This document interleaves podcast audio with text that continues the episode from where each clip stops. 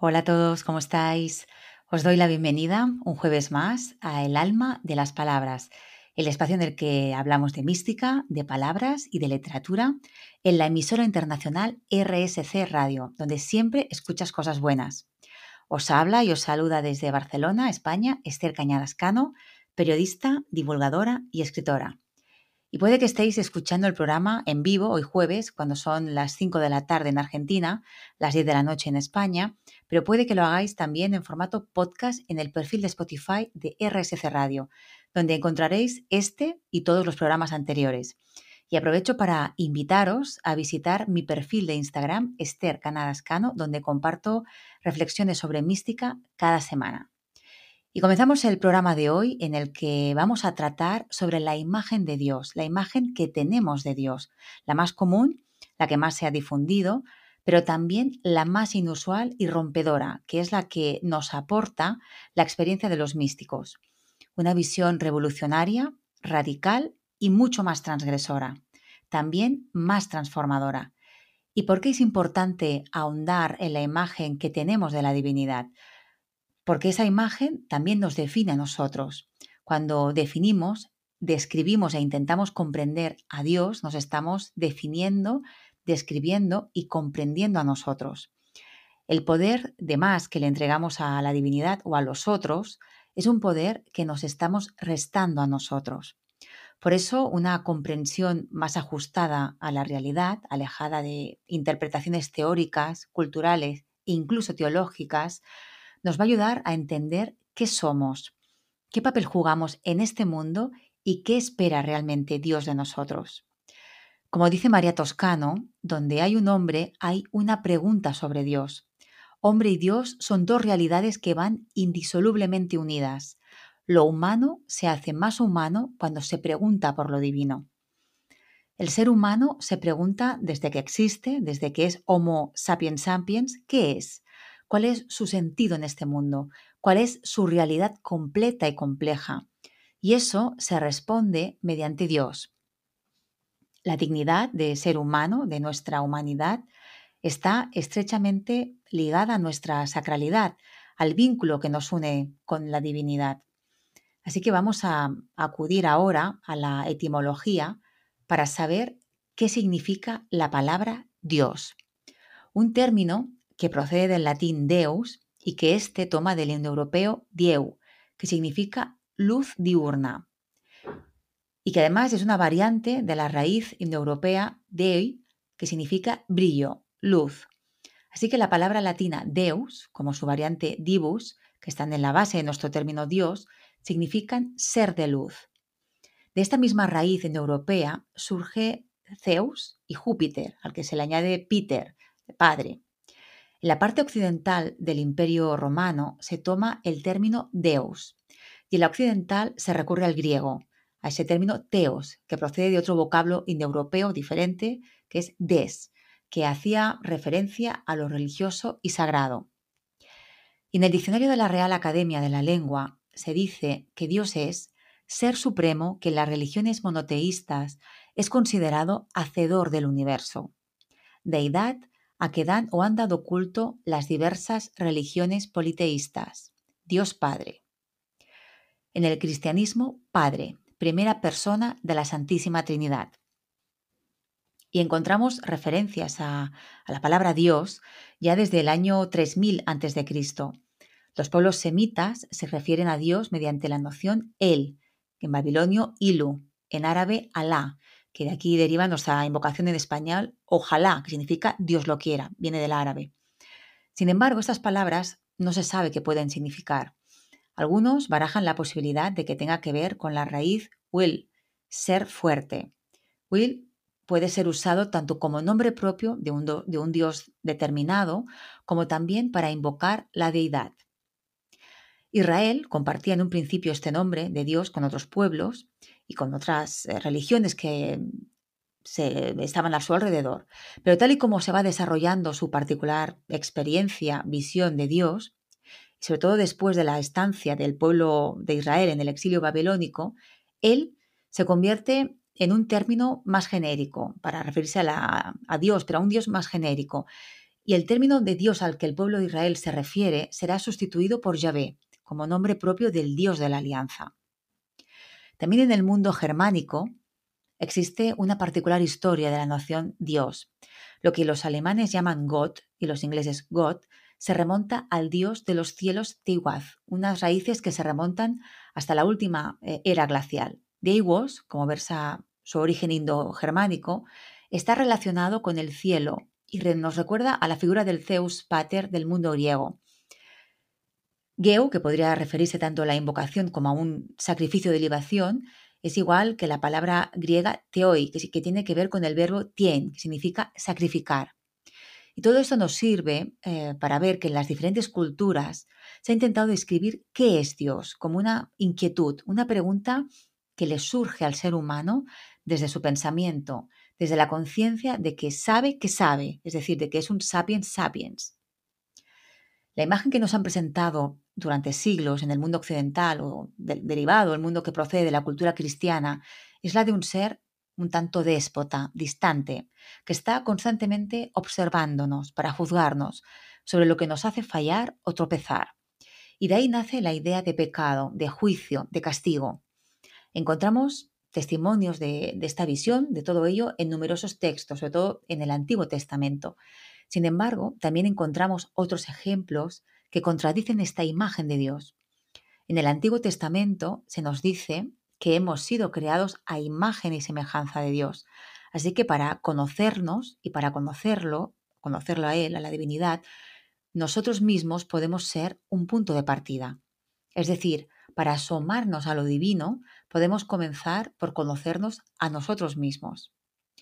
Angela Volpini, que es una mística italiana nacida en 1940, afirma que para llegar a Dios es importante que uno empiece conociéndose a sí mismo en su profundidad y en su propio deseo, porque si no parte de ahí, puede suceder que el Dios al que llegue sea un ídolo en lugar del Dios verdadero. Y entendamos ídolo como algo que veneramos no por lo que es, sino por lo que creemos que representa. Es una representación, es algo que está vacío. Sería además un amor interesado. ¿Le amaríamos por miedo a las represalias o bien por obtener unas eh, recompensas de las, por nuestras buenas obras? Volpini afirma que el problema lo creamos los seres humanos porque tenemos una forma de amar que más que amor es posesión. Esta idolatría es la que Jesús de Nazaret viene a corregir. Hemos imaginado a Dios como un déspota porque si lo hacemos así, justificamos que unas personas sometan a otras. O bien delegamos nuestro poder y nuestra libertad en otros seres humanos por miedo a asumir eso que yo soy y también porque me permite culpabilizar al otro o a lo otro si las cosas no van bien o no son como a mí me gustan. Dice Teresa Furcadas que el auténtico reto es de qué manera nos relacionamos entre nosotros. Si el más inteligente domina al menos inteligente y el que tiene más dinero nos domina a todos, pues eso se tiene que legitimar con un Dios que también actúa así, de esa forma jerárquica, dominante, porque si no es así, se nos ve el plumero. El reto es que nuestras estructuras familiares, eclesiásticas, sociales, políticas y económicas tienen que cambiar y ello nos da miedo.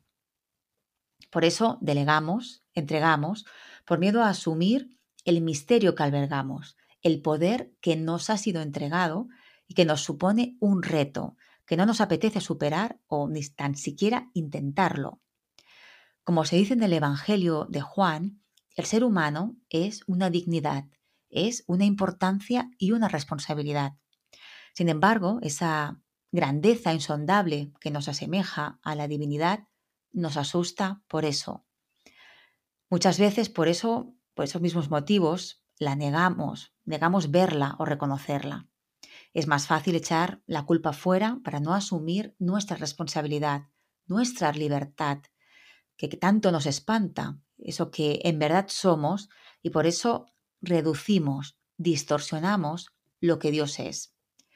Dios es un grano, una semilla, un potencial y nosotros nos hemos quedado algunas veces con la harina integral, pero sobre todo en el cristianismo occidental, en el catolicismo, con la harina refinada y adulterada. Para comprender lo que somos, tenemos que acudir a ese grano, a la esencia, no a la imitación disfrazada. Hemos estado viendo cómo el modo en que concebimos a Dios está estrechamente relacionado con nuestra capacidad de comprendernos como seres humanos. La humanidad y la divinidad están estrechamente unidas, no se comprenden la una sin la otra porque están en constante relación. Angela Volpini es una italiana que vivió una experiencia mística extraordinaria entre los años 1947 y 1956 que le ha llevado a desarrollar, su conocimiento sobre la esencia divina y la humana, una comprensión, una sapiencia vigorosa, llena de vida y de amor.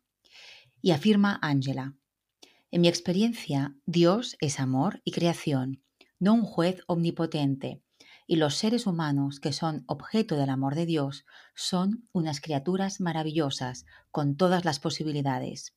Dios se ha enamorado de los seres humanos. Que Él se haya enamorado de nosotros significa, significa que somos muy valiosos. Si es así, entonces, ¿por qué no nos enamoramos nosotros también unos de otros?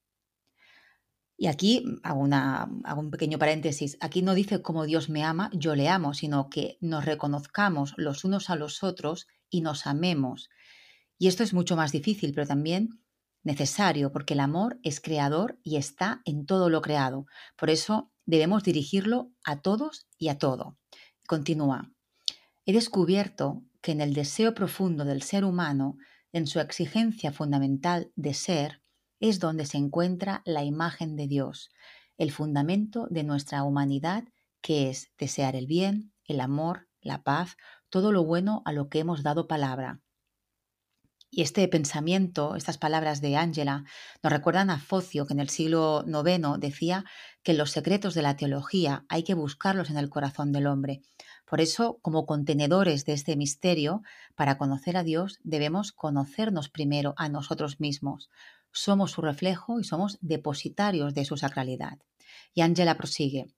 Mi experiencia me dice que aquello que se encuentra en nuestro deseo profundo es nuestra posibilidad y que tenemos que intentar realizar esta posibilidad, porque si no, la vida no tiene ningún sentido. Es decir, en la posibilidad está el libre albedrío, el poder decidir qué hacer y hacer de esa posibilidad. Y lo hacemos a través de las acciones, convertimos esa posibilidad en algo real a partir de las acciones. Y sigue, cuando ponemos en el centro este deseo de amor y nos identificamos con él, nos abrimos al amor y entonces no tenemos ninguna dificultad para comprender a Dios porque vivimos su vida. Si yo me siento amada, es natural que devuelva este amor. Amar a Dios, que me ama, es fácil, pero amar a los otros, que a veces no me corresponden o incluso están en contra de mí, ya no lo es tanto. Lo más difícil es amar lo que el enamorado ama. Yo me he sentido amada y he experimentado claramente que del mismo modo que me ama a mí, Dios ama a todos los demás seres, son su creación y está enamorado de ella. No es fácil amar como lo hace Dios, porque Él me ama tal como soy y me deja ser quien soy. Es muy importante comprender que el amor verdadero no solo es estima, sino también reconocimiento de que el otro es otro, diferente de mí. Es valorarle al otro su diferencia y darle la libertad de ser quien quiere ser, y no solo valorarle su diferencia, sino también comprender que es en la diversidad donde se halla la riqueza de amar. Y continúa, el amor es dar al otro lo que solo tengo yo y que si no quiero darlo, nadie me lo puede quitar. Es curioso constatar que cuando las personas se sienten reconocidas, se abren al amor y entonces la comunicación fluye. Pero los seres humanos tenemos una forma de amar que más que amor es posesión. no reconocemos el derecho de los demás a ser diferentes de nosotros. Vivirlo de este otro modo es una riqueza a la que yo me refiero como mi infinitud. No es un camino fácil, pero enseguida comprendí que tenía que amar a los demás del mismo modo que Dios me ama a mí. No me posee, sino que me reconoce el derecho radical a ser yo misma. Creo que darle a Dios un rostro de omnipotencia es proyectar fuera de nosotros el deseo infinito de amor que tenemos en nuestro interior, es delegar en Él lo que tenemos que realizar cada uno de nosotros. Por eso hemos pensado en Él como si fuera omnipotente y lo imaginamos solucionando nuestros problemas. Dios es omnipotente en el amor y en la creación, pero nuestros problemas los tenemos que resolver nosotros mismos. Esta es nuestra tarea. Si no, ¿qué hacemos aquí? Como seres humanos somos seres divinos y eso es una dignidad que no debe ser conquistada, sino reconocida. No debe ser reconquistada porque esta dignidad no la hemos perdido, la tenemos siempre porque nos constituye. Lo que sucede es que no la reconocemos, por eso vivimos supeditados a otros, incluso a un concepto de Dios como un ser omnipotente que castiga el pecado y en el que todo está en sus manos, en su voluntad, como si la nuestra no existiera, porque no somos libres. Dice Volpini, además, que a la felicidad de Dios le falta algo, y ese algo somos nosotros. Del mismo modo que nosotros tenemos necesidad de su amor, de su ser, a Él le falta nuestro amor, nuestra creatividad, lo que somos. Ella dice, solo yo puedo darle a Dios lo que no tiene porque lo tengo yo. Cada ser humano es único, distinto, original. Eso hace de la humanidad una riqueza. Dios puede ser sin mí, dice Volpini, pero para ser plenamente feliz tiene necesidad de mí. Darse a uno mismo, esta es la sustancia del amor, porque sabemos que el otro no tiene lo que nosotros le damos. Él es él, no nosotros, y eso solo podemos dárselo nosotros. Aquí está la felicidad del ser humano y también la de Dios. La motivación de la creación es esta. Para esto hemos sido creados, para amarnos y darnos el uno al otro. Dios es omnipotente de amor y de creación. Y luego Teresa Forcadas dice que Dios nos ha creado como el resultado de un amor libre y gratuito.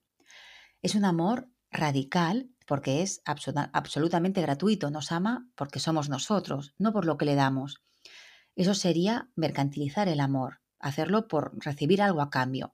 Y al amarnos por lo que somos, por cómo somos, eso es lo que hace que su amor sea gratuito, sea totalmente libre. San Gregorio en el siglo IV afirmaba que la creación no es un puchero que derrama su contenido, sino un acto consciente y absolutamente libre. Dios nos ha creado con conciencia de lo que creaba y porque quería, es decir, lo ha hecho libremente. No hay compulsión ni necesidad, sino que, con la creación lo que se produce es un diálogo, una relación que nos mantiene unidos, en contacto permanente desde la libertad. Y Dios no me priva de mi libertad en ningún momento, pero mi libertad está sostenida por Él. Por eso mi dependencia de Dios es total y absoluta. Pero precisamente, dice Forcadas, porque Dios es Dios y es un Dios de amor y libertad, Depender de Él es ser libre. Nuestra tarea, nuestra función, nuestra dignidad es pasar de la imagen a la semejanza, es decir, a través de nuestra elección, de nuestra voluntad, pasar de una potencia, de una posibilidad, de algo que puede ser, a un acto, a una cosa que ya es, a una cosa real. La voluntad es la que lo hace posible, la que lo hace real. La omnipotencia que nos ha mostrado de Dios es la de un ser que decide por nosotros, que actúa por nosotros y a quien le debemos una obediencia y una sumisión simplemente por su naturaleza divina. Es además un ser ajeno a nosotros, distante, que parece no tenernos en cuenta. Es un Dios al que se le aproxima uno desde la mente, desde lo intelectual. Sin embargo, el Dios del que nos hablan los místicos es un Dios enamorado de sus criaturas, respetuoso con ellas, y al que no solo se le conoce en lo que nos rodea, sino que está en nosotros, forma parte de nosotros, nos constituye y se le conoce desde el corazón, no desde el sentimiento, sino que es algo mucho más profundo, desde el enamoramiento que supone una rendición, un querer conocer al otro por lo que es, por quién es, no por lo que me pueda aportar, por lo que me pueda dar es amar desde la apertura total para coger tal cual es, para poder conocerlo, tal cual es, desnudo y perfecto. La imagen de la divinidad que estamos descubriendo o conociendo se basa en dos principios fundamentales, el amor creador y la libertad absoluta. Esos dos principios también nos definen a nosotros intrínsecamente. Hemos sido creados en el amor y para el amor, dicen los místicos. Y esta es una de las tareas de Jesús de Nazaret, descubrirnos que el reino de los cielos está junto a nosotros y en nosotros. Él se esfuerza en que abandonemos las idolatrías y ahondemos en la intimidad con una divinidad que está abierta, que nos tiende los brazos abiertos, que se dirige hacia nosotros. Teresa Furcadas nos descubre que en el Evangelio apócrifo de Judas, el que conocemos como el traidor, no vamos a encontrar ningún tesoro teológico, sino un documento que es bastante más convencional y menos interesante e innovador que los cuatro evangelios canónicos, pero que, sin embargo, leído junto con los evangelios canónicos, cuando los comparamos, nos permite captar a un nivel más profundo algo que estos eh, evangelios canónicos insinúan, pero que no desarrollan con demasiada plenitud. Y es el gran asombro que experimentan los primeros cristianos ante un Dios que no controla el comportamiento humano, un Dios al que se le puede llevar la contraria e incluso que se puede vencer por la, puede ser vencido por la voluntad humana. Y no lo controla porque no quiere controlarlo, porque el ser humano está creado con la misma naturaleza libre y amorosa de la propia divinidad. Desde ese respeto escrupuloso, el ser humano está donde está, porque lo ha decidido. Echar las culpas a Dios, echarle las culpas a los otros, es no asumir nuestra responsabilidad, no comportarnos como adultos, sino como niños, es decir, es ser inmaduros. Por miedo delegamos nuestro poder a otros, dejamos que nos digan qué tenemos que hacer. Así que si el mundo en el que vivimos no nos gusta, es responsabilidad nuestra, debemos asumir nuestra responsabilidad, qué, aportación hacemos a que las cosas sean como son. Estamos en esta vida, en este mundo, para transformarnos en nuestra verdadera esencia. Y eso solo se consigue desde la asunción de lo que somos, de nuestra propia naturaleza, de asumir nuestra propia naturaleza para ir hacia ella, a esta esencia, a esta naturaleza, tenemos que ponernos en marcha, tenemos que caminar. Y en el camino nos iremos transformando. Tenemos miles de posibilidades que podemos hacer realidad si es que decidimos ponernos en marcha. Jesús, el rabí, el maestro, vino a mostrarnos cómo se camina, cómo se encuentra el camino y cómo se camina por él. De ahí que Atanasio, obispo de Alejandría, dijese, Cristo se ha hecho hombre en Jesús de Nazaret para que todos lleguemos a ser Dios. Es decir, su fin es que alcancemos la plenitud del humano. Y la plenitud de nuestra humanidad está justamente en nuestra sacralidad. Formamos parte de lo divino desde siempre, no es un añadido posterior. Estamos desde la preeternidad, porque estamos en el mismo Dios desde antes de la creación. Todos hemos estado en Dios, decía Panícar. Matilde de Bratenburgo lo llamaba Dios en Dios. Después de esta salida, de esta llegada, volvemos a esa estancia de la divinidad donde se nos espera. Vamos hacia esa imagen que está dibujada en las entrañas, decía Santa Teresa. La vida humana es recuperar la imagen de Dios a través de la semejanza. Dios es por sí mismo una potencia divinizadora. Todo aquel que se asemeja se hace, por definición, divino. Esto lo decía Jámblico de Calcis. Asemejarse es pulirse, transformarse, desvelarse. Y hace 26 siglos, Parménides escribió en Grecia un poema del que conservamos diferentes fragmentos y de los que hay diferentes interpretaciones. Y en uno de estos fragmentos dice así, los caballos que me llevan me condujeron hasta la meta de mi corazón, pues en su carrera me transportaron hasta el famoso camino de la deidad que solo lleva a través de todo al hombre que, que iniciado en el saber. Hasta allí fui llevado, pues hasta allí me llevaron los muy inteligentes caballos que tiran de mi carro, mientras que unas doncellas me enseñaban el camino. Dice, los medios me conducen donde yo quiero ir, el corazón, que en diferentes tradiciones espirituales no es solo sentimiento, es el centro mismo de la persona. El sabio es aquel que aspira al saber, aquel que, porque necesita saber, necesita ponerse en camino. Toda búsqueda del ser implica camino, una búsqueda por los lugares, por ciudades, por lugares que son todos los estados por los que uno va a pasar. En otro fragmento dice Parménides, cuando las hijas del sol, que abandonaban la morada de la noche, se apresuraban a impulsarme hacia la luz y apartan con sus manos los velos que cubrían mi cabeza. Es decir, alcanzar al ser no es fácil porque el ser está velado. Necesitamos una acción divina que nos ayude a desvelarnos. Para eso me pongo en marcha, en camino, en una búsqueda de algo que me sobrepasa y para lo que yo necesito la ayuda de lo sagrado para que se desvele. Se utiliza la palabra aleseya en el texto. Desvelarse es la, es la verdad. Aleseya significa en griego la verdad, lo que no está velado. Para los griegos, lo que no se ve está oculto para la mirada de los que no saben verlo. Y continúa diciendo, la diosa me recibió amablemente, tomó con su mano mi mano derecha y dirigiéndose a mí pronunció estas palabras. Oh joven, acompañado por guías inmortales y por los caballos que te conducen al llegar a mi morada, salud, pues no es destino funesto el que te ha empujado a tomar este camino, que en efecto se encuentra fuera y separado del sendero de los hombres.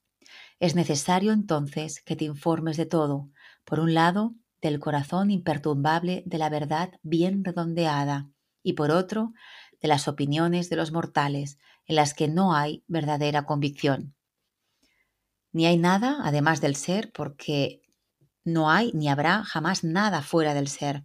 De aquí nace la idea de los griegos, de la metafísica occidental, como el origen del ser, que es algo rotundo, inmutable, de imperecedero y perfecto, porque está acabado, que luego se identifica con el unum, bonum, verum de Platón, y que llegó a conformar la idea que los medievales tenían de Dios. Y aquí, en esta concepción, encontramos un acierto y un desacierto. La metafísica lo que hace con este texto y lo que se desprende de él es reducir la comprensión de la divinidad al logos, a la razón, a la parte arquetípica de la búsqueda del ser, y se olvidan o, o desechan todo lo que hay en el poema de iniciático, de comprensión iniciática de la realidad. Olvidan la comprensión, no de la razón, porque el logos me lo dice, sino la comprensión del que ve, del que intuye. Intuir, en latín, procede de del verbo intueri, que se forma del verbo tueri, que significa mirar, contemplar, y procede a su vez del griego orao, que es un verbo regular que produce la palabra idea, que significa literalmente yo vi. Esto explica la idea de realidad de Platón y sobre todo del mundo griego. Pero ¿qué vemos? ¿Qué se ve? La realidad tal cual es, que no podemos ver con los ojos del rostro, sino que para verla necesitamos un proceso de separación, de desvelamiento, de limpieza de la mirada, una mirada tan limpia que pueda alcanzar la visión del ser, visible para aquellos que buscan al ser como es, como ser, no como apariencia. Del mismo modo que nos contempla y nos ama Dios, tal y como somos. Por eso es un amor tan radical, tan de raíz, tan puro y tan profundo. Por tanto, la búsqueda del ser es un proceso iniciático por el cual el sabio, el que sabe, sabe que ha de emprender un camino que al avanzar en su caminar va a dejar de ser, se va a ir transformando. La gran paradoja es que cuanto más me acerco al ser, más voy dejando de ser. Me voy desnudando, desvelando, porque el ser solo puede admitir ante él un ser tan desnudo como él mismo. En la interpretación que se ha hecho del poema de Parménides se han descartado muchos aspectos. Solo se ha interpretado como la búsqueda de ese ser que es fundante de esa realidad, el creador, y que genera el pensamiento que aboca necesariamente en el ser. Es decir, pensamiento y ser son lo mismo. Y este es el origen de la metafísica occidental. Sin embargo, hay en el texto algo que se ha dejado escapar. Hay una lectura que va más allá de ese ser inmutable, imperecedero y perfecto. El ser es el fundamento de lo que hay y por lo tanto también el fundamento del buscador, dice Toscano. El propio buscador está buscando dentro del ser. Eso es la mística, un pensamiento vivo, alguien que se despoja de sí mismo, se desnuda para encontrarse con el ser, con una realidad que le sobreabunda y que está también dentro de sí mismo. Las grandes religiones del libro, de la que formamos parte por tradición, ven a la divinidad como algo que está fuera, y ante lo que hay que postrarse, amar, adorar como una realidad otra. Sin embargo, frente a esto, contamos con la visión, con la experiencia vivida y vívida de los místicos, que nos dicen que esa realidad está también dentro de nosotros, formamos parte de ella. El ser también está dentro de la realidad, es inmanente a la realidad. Por eso Kierkegaard decía, lo infinito se ha enamorado de lo finito. Eso nos da conocimiento, el saber nos libera, nos permite gozar. No hay nada que planifique más el corazón humano que el conocimiento, la interpretación de la realidad. El amor es clave en nosotros, hemos sido creados por el amor, por eso el amor nos escribe. La divinidad es un amor activo que desea interactuar con nosotros a través de la relación. Es un amor que está en movimiento, que se mueve a través de nosotros y de la realidad. El amor es dinámico y Dios es amor, un amor que nos invita a movernos, a evolucionar, a crecer, a aumentar nuestro tamaño. Volpini afirma que lo más importante para nosotros es que Dios no tenía suficiente con su relación. Quería que todos los seres humanos pudiéramos amar como Él, para que la humanidad pudiera participar en el amor, que es su dinámica y su placer. El amor no puede ser estático. La creación se está haciendo continuamente y lo hace en cada uno de nosotros, con nuestra originalidad, eso que cada uno de nosotros tiene de distinto y de único respecto a los otros. El amor es sabiduría. A través del amor sabemos, conocemos la realidad, también a nosotros mismos, a los otros y a la divinidad. Solo el amor ve, decía Agustín de Hipona, porque es el que prepara el camino del ver. A las personas que amamos las vemos, dice Toscano, porque mediante el amor las comprendemos, las conocemos. Al hacerlo, al amarnos, vemos una realidad que los demás no ven. El amor que tú pones te da un conocimiento que te permite ver. El ciego es aquel que no ama y no ve porque no sabe, porque busca donde no debe buscar. Y en un poema, Agustín de Hipona dice, Tarde te amé, hermosura tan antigua y tan nueva, tarde te amé. Tú estabas dentro de mí y yo fuera, y por fuera te buscaba, y deforme como era, me lanzaba sobre las cosas hermosas por ti creadas.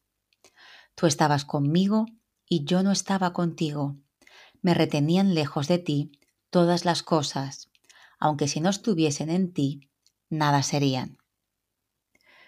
Con el tarde te amé se refiere al tiempo previo a su conversión, a descubrir en Dios todas las verdades que él buscaba en el logos, en la mente hermosura tan antigua, porque ha estado siempre, desde siempre, desde el inicio, y tan nueva, porque Él la ha descubierto ahora, tarde.